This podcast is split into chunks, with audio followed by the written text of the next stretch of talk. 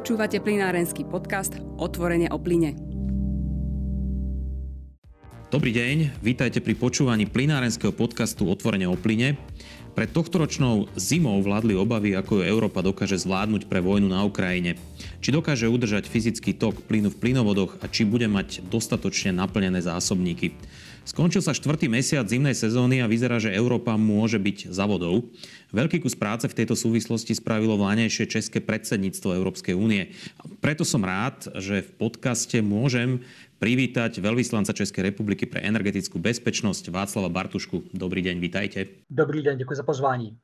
Tak pán Bartuška, eh, ako som už pred chvíľou spomínal, eh, tá situácia je momentálne pre Európu celkom priaznivá. Zásobníky sú v priemere naplnené približne na 70% Ceny sa už, eh, dá sa povedať, niekoľko týždňov pohybujú eh, hlboko pod 100 eur za megawatt hodinu. V súčasnosti sú tesne pod 60 eurami, takže dá sa povedať, že všetko celkom fajn. Očakávali ste takýto vývoj? Tak spíš ne, přiznám, přiznám se, že jsem čekal tu zimu těžší. Já stále opakuju, že nás čekají tři složité zimy. A Tahle ta dopadne velmi dobře také díky počasí, které je mimořádně teplé na většině evropského území. Nevím, jak u vás na Slovensku, ale my jsme u nás v podstatě v lednu ze zásobníků čerpali plyn minimálně. Vlastně kromě minulého, minulého týdne takřka vůbec. Takže to je nezvyklé teplá zima, ale i tak uh, hodně věcí se stalo. Dokázali jsme před zimou naplnit zásobníky v celé Evropě na více než 80% velmi často až na 95 nebo takřka 100% a povedlo se Evropě získat dodavatele nové pro LNG, navýšit kapacity no, dodávky těch stávajících plynovodních dodavatelů, Norsko, Alžírsko, Azerbajdžán. A celkově se mi se podařilo v Evropě vytvořit atmosféru, kdy byly státy ochotné k šetření, k úsporám. Ehm, měli jsme mimořádně vysokou míru jednoty, vlastně z těch osmi energetických rad, které jsme svolili mezi červencem a prosincem, tam bylo vlastně koncenzuální jednání. Vždycky byla jedna členská země, která byla mimo ten hlavní proud, řekněme, že to bylo 26-1 většinou, ale ta jednota 26 zemí tam myslím velmi, velmi příjemná a to je hezké, že, že jsme takhle rozumní a jednotní. Dá sa povedať, že uh, tam top udalosť minulého roka, ktorá všetko prevrátila, tak povedať, na hlavu, je vojna uh, na Ukrajine medzi Ruskom a Ukrajinou. Uh, v tom čase, keď vypukla, to vyzeralo, že Európa naozaj môže mať veľké problémy. A to, že sme napokon z tej situácie aspoň doteraz vykorčulovali celkom dobre, z tých vecí, ktoré ste zmienili, čo si myslíte, že bolo také kľúčové? Čo bolo rozhodujúce? Jednota Európskej únie, povedzme, v opatreniach, ktoré sa prijímali? Tak myslím, že klíčový byl právě ten fakt ruské agrese na Ukrajinu a zvěrstva, jaká tam Rusové dělají. Dělali a dělají pořád dál. Protože v Evropě byla snaha, obzvlášť v západní části Evropy, byla snaha v uplynulých 30 letech s Ruskem eh, udělat dohody a vycházet s tím dobře. Německo bylo příkladem země, která vlastně vsadila své bezpečí do jisté míry na, na Rusko a na pocit, že je s Ruskem možné se dohodnout slušně a že Rusko bude držet slovo a dodržovat sliby. Tohle to skončilo 24. února v těch dalších týdnech a měsících. Eh, jména jako Buča nebo Irpiň už asi těžko někdo vymaže z naší paměti. A z toho vyplynulo, myslím, nejen v Berlíně a Paříži a v dalších hlavních městech, ale v celé Evropě vědomí, že tohle je opravdu zásadní zlom, že tady už není cesta zpátky. Evropa se nevrátí do 23. února, či tak, jak vy říkáte, februára eh, roku 2022. Návrat zpátky se nestane. Německo postavilo během velmi krátké doby řadu nových terminálů, podobně jako Holandsko, terminál na LNG. Strašně moc věcí se změnilo. Německo znárodnilo Gazprom Germania, Francie de facto vrátila plně ED pod státní kontrolu a tak dále a tak dále. Čili ten fakt válečné agrese Ruska proti Ukrajině, to vědomí, že Rusko je ve válce nejen s Ukrajinou, ale s celou, s celou Evropou, s celým západem. V konfliktu, který je jaksi pro naše země mimořádně citlivý. Já nevím, jak to vnímáte vy na Slovensku, ale tady v Čechách je převažující jak si povědomí, že tohle je opravdu válka Ruska s celým západem, konflikt s celým západem a že pokud Ukrajina prohraje, tak budou další země na řadě. Po Baltí, možná i my. Takže tohle myslím, že přimělo nás všechny k velké míře akce. Jen pro ilustraci, česká, nová česká vláda v lednu 2022 řekla ve svém programovém prohlášení, že chce získat podíl v LNG terminálu v sousední zemi. Na to řada expertů z plynárenství reagovala velmi si povzneseně či pobaveně, že to asi nemá smysl a že ruský plyn je nejlepší. Šest týdnů poté začala válka. A my jsme už v červnu, čili v júni, získali podíl v terminálu na LNG v Holandsku. Teď se otevíral 14. ledna velký terminál v Německu v Lubminu, tam, kde končil Nord Stream 1 a 2. Takže myslím, že se strašně věcí stalo velmi rychle. Ano, keď spomínate tú skúsenosť LNG, tak eh, týždeň potom, ako sa eh, začala vojna, tak eh, SPP doviezlo vlastne prvý LNG tanker na Slovensku, respektíve dodávku z tohto LNG tankeru. Takže dá sa povedať, že v istom zmysle mm, v obidvoch krajinách sme uvažovali v podobnom čase podobne, čo je veľmi dôležité. Ale vy ste spomínali na začiatku, že Európu čakajú tri ťažké zimy. Toto by mala byť predpokladám prvá, čiže ešte dve sú asi pred nami. Ako to vidíte, povedzme aj s, tý, s tou budúcou zimou, čo sa týka naplňania zásobníkov. E, pred touto zimou naozaj sa ich podarilo zaplniť na viac ako 90 v priemere v celej Európe, čo bolo teda výrazný nárast e, medziročný. E, ako to vidíte pred tou budúcou zimou? Keďže ešte v Lani, povedzme, do toho vstupovali aj dodávky ruského plynu, ktorý až do júna tiekol prakticky v stabilných množstvách. Až po júni sa tie množstva začali znižovať a dokonca už v súčasnosti fungujú len dve tie hlavné dodávacie vetvy, to znamená cez Ukrajinu a Turkstream. Tak eh, věřím, že psychologický efekt toho, že zvládneme tuto zimu bez ruského plynu a bez Ruska, bude obrovský. Ta zima ještě neskončila, dnes je poslední leden, poslední január, tak ještě máme před sebou možná dva měsíce, možná tři měsíce zimy, tak to šampaňské ještě nechme v lednici, ale asi zvládneme tuto zimu bez větších problémů a bez eh, vypínání odběratelů. A psychologický dopad tohohle podle mě bude obrovský v Evropě. To, že Rusko mělo 40% podíl na dodávkách země plynu do Evropské unie v roce 2021 a v prosinci loňského roku 2022 už to bylo jenom 7%, to je obrovský skok. A ten podíl se bude dále snižovat v tomhle roce, to je zřejmé. Takže psychologicky myslím, že si, si opravdu uvědomíme, že jsme schopni to zvládnout. To je, myslím, velká změna. Za druhé eh, vidíme stále větší podíl LNG na evropském trhu a na, na spotřebě v Evropě. Ty nové terminály, které přicházejí na řadu v Německu, v Francii, Belgii, rozšířené terminály, od Zeebrugge přes Dunkirk, Laver, až po ty nové holandské terminály Emshaven eh, nebo rozšířený Gate a samozřejmě ty německé. To všechno mění situaci. A pro nás i pro vás, pro středoevropské země, které nemají vlastní moře, je samozřejmě zásadní to, jak se mění situace okolo nás, my ani vy, tak, ani Češi, ani Slováci nejsme schopni zvládnout plenárnictví bez pomoci sousedů, kteří mají moře. Takže v tomhle myslím, že je další obrovská změna, že už se nedíváme na Rusko a díváme se na Západ. Pro nás je jediná cesta plynu k nám přes Německo nebo přes Polsko. O Rusku prostě už nehovoří takřka nikdo. A dá sa povedať, že do budúcnosti už ten ruský plyn nebude hrať žiadnu rolu, lebo ten konflikt sa jedného dňa skončí a bude treba znormalizovať e, vzťahy a nastaviť ako keby nové, nové fungovanie. Myslíte si, že už akože pre ruský plyn nebude miesto v Európe? Nikdy neříkej nikdy. A uvidíme, co se ještě bude dít. Určitě e, podmínkou návratu ruského plynu do Evropy, pokud by to vůbec mělo nastat, tak základní podmínkou budou zaplacené pokuty z arbitráží protože Rusko omezovalo dodávky svým odběratelům, i ty smluvní dodávky, třeba přes Nord Stream 1 do Německa, kde německá spolková vláda v podstatě musela sanovat třeba firmu Uniper v desítkách miliard eur. Podobně jako naši odběratelé byli kráceni, asi, asi odběratelé u vás na Slovensku. Takže tady jsou mnohé případy arbitráží německých, českých, rakouských, jiných firm. A pokud by se Rusové měli vrátit na evropský trh, tak podmínkou bude, že zaplatí tyhle ty pokuty smluvní.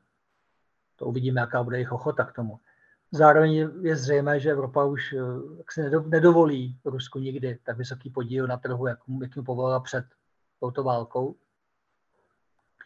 Pokud to budou jednotky procent výhodově, tak uvidíme. Zatím ten závazek je jasný a úkol, který jsme dostali v březnu loňského roku, v marci, tak říkáte, na samitu Evropské unie ve Versailles, který ten úkol zní jasně zbavit se ruské ropy, zemního plynu, uhlí i jádra, jaderného paliva do roku 27. Ten úkol se zatím nezměnil nijak od Evropské rady, takže uvidíme, bude nějaký jiný. Máte samozřejmě v té vaší otázce nevyřčená pravda o tom, že nahradíme Rusko jinými dodavateli, z nichž mnozí nebudou nijak zvlášť příjemní nebo hezcí pro veřejnost. Řada dodavatelů, kteří dodávají do Evropy dneska LNG, jsou země rozhodně nedemokratické. Takže je možné, že evropská veřejnost bude za nějaký čas říkat, podívejte se, my teď dovážíme zemní plyn od jinut z jiné části světa, ale ty režimy nejsou o mnoho hezčí než ten ruský. To se může stát. Uvidíme. Zatím nevidím žádný velký tlak na to, aby se ruský plyn do Evropy vrátil.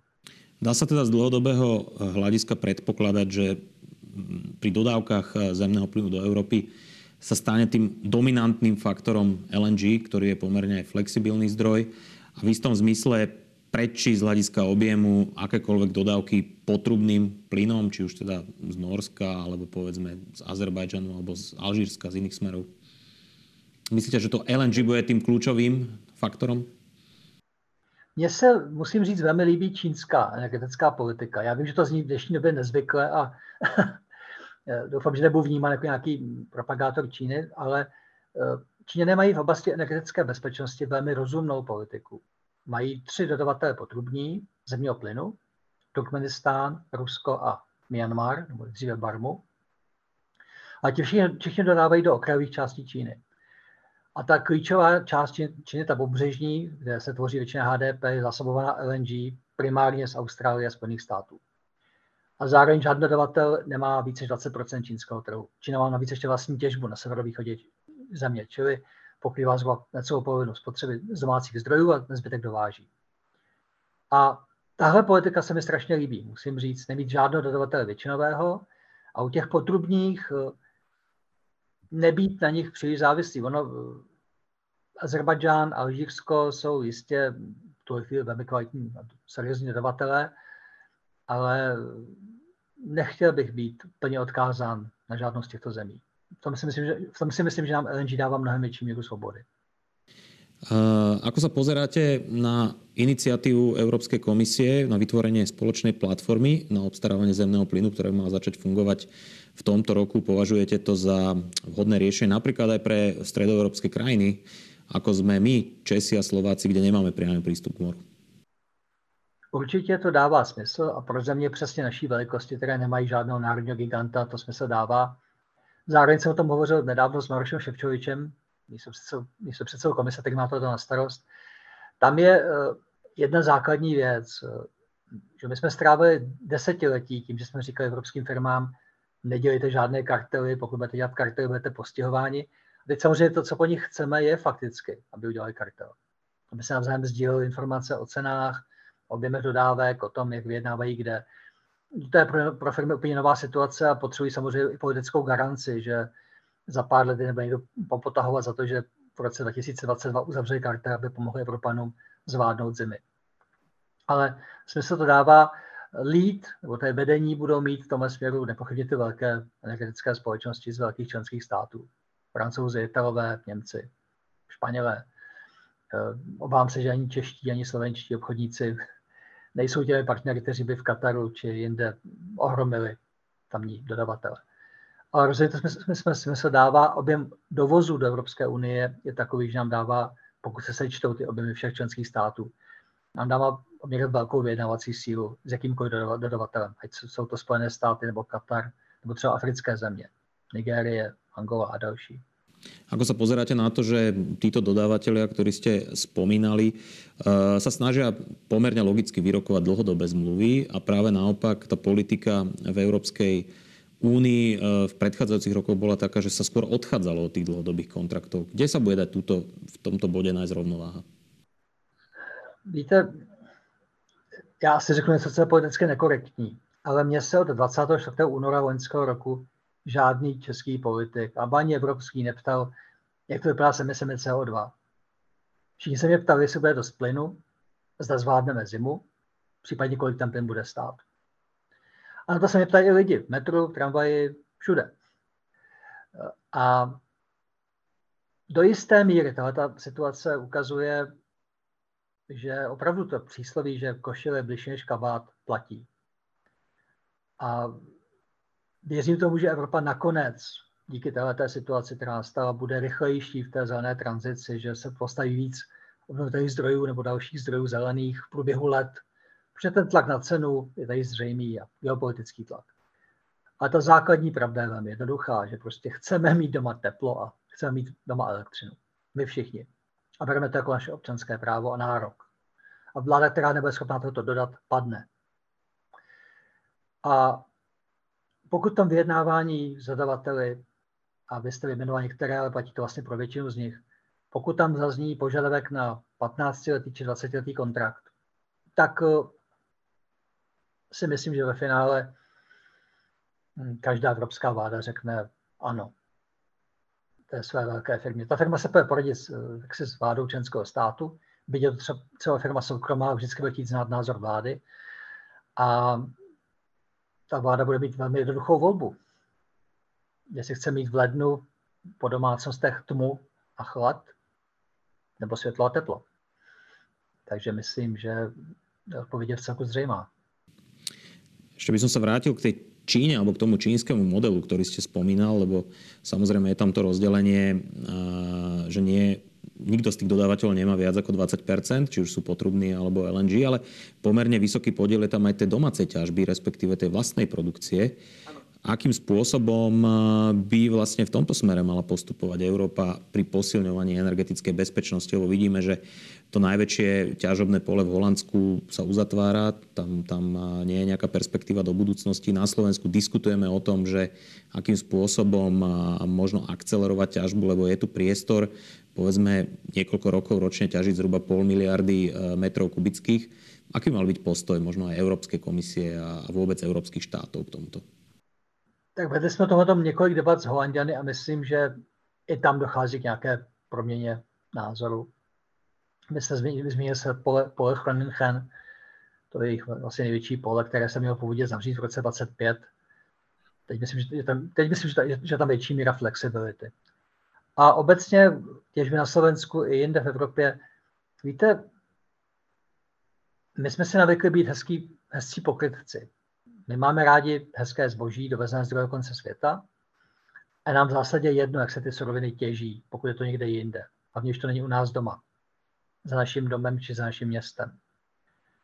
A je úkolem asi nás, státních úředníků a případně i politiků, říkat veřejnosti, milí přátelé, těch 100 milionů barelů ropy denně, které potřebuje tento svět, aby se hýbal, ty miliardy kubíků plynu denně, které se dobývají ze země, aby, abyste měli doma teplo a elektřinu, to všechno je samozřejmě obrovská zátěž pro tuto planetu. Pokud nechcete této planetě škodit, tak se vrátite zpátky do života, který jste měli v 17. století, nebo který měli vaši předci v 17. století.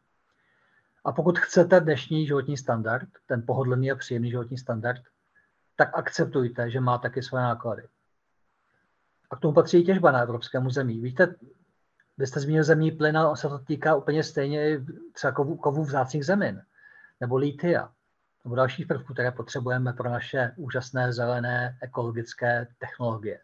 Ať jsou to baterie do aut, nebo fotovoltaické články, nebo různé další technologie. A pokud Evropané budou chtít dále dovážet všechny suroviny od někud odinut, například z Číny nebo Konga, tak budou samozřejmě dále závislí na těchto zemích, víc než je zdrávo. Takže to je, myslím, že otázka na občany. A upřímně si myslím, že Evropané prokazují znovu a znovu v posledních měsících, že jsou si mnohem lépe vědomí, než by se zdálo, co je zapotřebí udělat a jsou ochotní v mnoha případech tolerovat těžbu nebo změny podmínek. Vemte si ta změna zákonu v Holandsku, Německu a dalších členských státech po 24. únoru, která umožnila výstavbu na LNG terminálu, která zkrátila schvalovací procesy na jeden měsíc. Naprosto nemyslitelná věc. Stalo se já jsem si nevšiml žádné demonstrace v Německu. My chceme zpátky EU, my chceme zpátky EU. Jo, studii dopadu na životní prostředí. Nevšiml jsem si toho. Lidi chtějí mít doma elektřinu a teplo. Ako sa na to pozeráte možno aj z hľadiska e, produkcie iných tých obnoviteľných e, zelených plynov. Aj v programe Repower Európska komisia navrhla, že do roku 2030 by mala Európa produkovať napríklad 35 miliard e, metrov kubických biometánu, čo stále ale hovoríme zhruba možno o nejakých 10% celkovej spotreby. Hovorí sa o akcelerácii produkcie vodíka. Ako vidíte takúto cestu k tomu, aby Európa bola sebestačnější aj, aj v tom plynárenstve? Promiňte, ale všechny studie okolo vodíku říkají, že Evropa bude většinu tohoto vodíku dovážet. A Německo třeba má předpoklady, že bude dovážet 80% své spotřeby vodíku. 80%, 4 pětiny. Takže jde nahradit jinou závislost jinou. Moje práce se jmenuje energetická bezpečnost a pocházím, pocházím z bezpečnostní komunity a mám k ní nejblíž. A pro mne myšlenka, že nahradíme závislost jednu na Rusku třeba, jinou závislostí na jiných zemích, často ještě nestabilnějších a ještě nebezpečnějších dlouhodobě, mně přijde prostě pochybná. A postavit evropskou energetiku, energetiku na to, že budeme dlouhodobě dovážet zcela zásadní zdroje energií, nebo nosiče energií, třeba vodík, od někud ze světa, to mně přijde opravdu nerozumný. Jo, dneska dovážíme samozřejmě většinu ropy i zemního plynu, to je pravda, ale cesta by měla být právě nahradit velký, velkou část těch dovozů. To, co jste zmiňoval s tím biometánem domácím, to bude taky, myslím, hezký test, jo, protože eh, jedna věc je, co jsou naše možnosti něco postavit, a druhá věc je, co budou lidé ochotní tolerovat aby opravdu bylo postaveno. Myslím, že ještě pořád je Evropa v takovém jako divném poklidu, bych řekl. Ďakujem veľmi pekne za váš čas a za rozhovor. Bolo to veľmi zaujímavé rozprávanie. Hosťom podcastu Otvorenie o plyne bol veľvyslanec Českej republiky pre energetickú bezpečnosť Václav Bartuška. Ďakujem ešte raz. Ďakujem za pozvání, přejem hezký den, mějte se hezky na Slovensku. Ďakujem pekne a do počutia na budúce. Počúvate plinárenský podcast Otvorenie o plyne.